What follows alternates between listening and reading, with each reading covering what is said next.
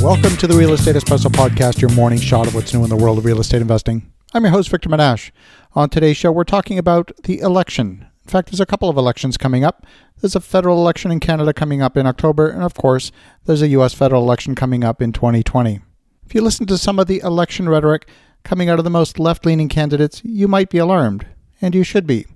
Now, I don't have any party affiliation. I don't even get to vote in the U.S. election. I'm not a U.S. citizen.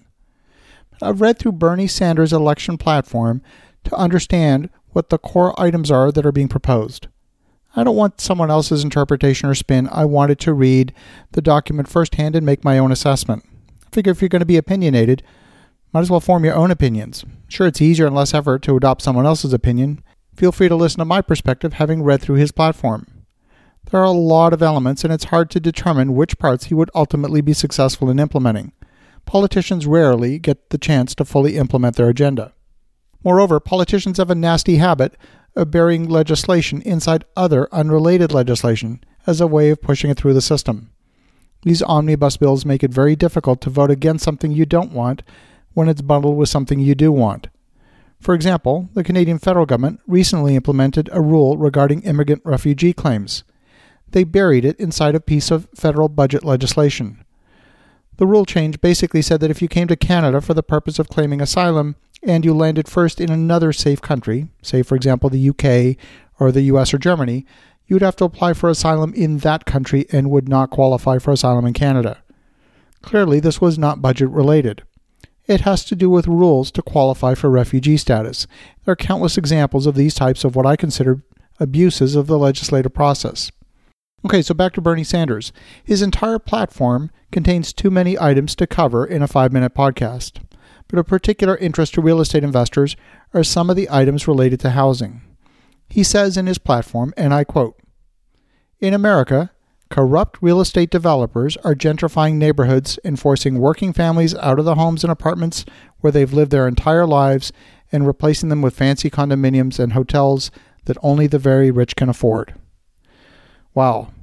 Then he goes on to say, several paragraphs later, if we're serious about addressing the affordable housing crisis, we need to build millions of apartments and homes throughout the country that will remain affordable in perpetuity to prevent displacement and serve future generations.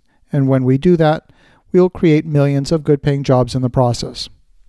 The points of his platform, in no particular order number one, to invest $1.48 trillion over 10 years in the National Affordable Housing Trust Fund to build, rehabilitate, and preserve 7.4 million quality, affordable, and accessible housing units necessary to eliminate the affordable housing gap, which will remain affordable in perpetuity.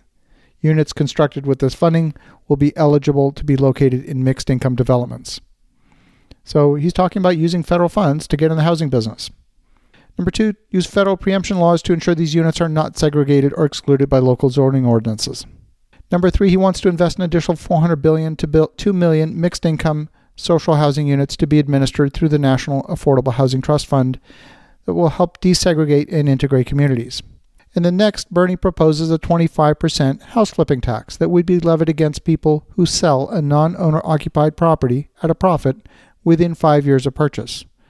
In America today, it's estimated that 1.6 million are on a waiting list for public housing because of lack of federal funding, and it can take several years for many of these families to be able to achieve the assistance they're looking for. In addition, more than 10,000 public housing units are lost each year to, due to demolition and disposition, usually because they're in poor condition.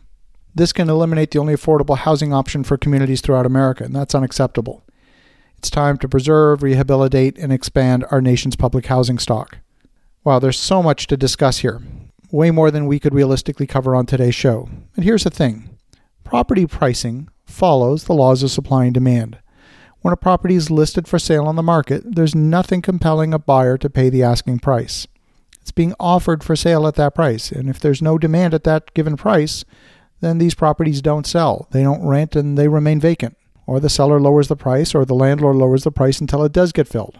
And when someone who makes it their business to renovate homes and put them back on the market, they're actually improving the housing stock. They're taking the financial risk that there will be demand at a profitable price point. They're taking properties that in many cases were not in livable condition. I know because I've done it. Only solution would be to demolish them and start again. And if a 25% flipping tax were to be instituted, I can predict with great certainty that many historic buildings in the very poor areas would not be repaired. I've personally played a role in salvaging some beautiful buildings. Instead, I would have no choice but to demolish and build new. Housing stock at the lower end of the market would disappear even faster than Bernie's imagining. Comes down to what I believe as a belief that profit is evil and dirty, when in truth, profit is actually what enables growth and improvement. I understand that some people are getting left behind in that equation. We as a society need to do something to address that. Saying it's the fault of the house flippers that we don't have affordable housing is a failure to understand the cause and effect relationships that are at play in our markets. Reducing the price of Tylenol won't eradicate headaches. So, the point of today's episode is for you to pay attention to what's happening in our politics, get involved, and make sure your voice is heard. As you think about that, go make some great things happen. We'll talk to you again tomorrow.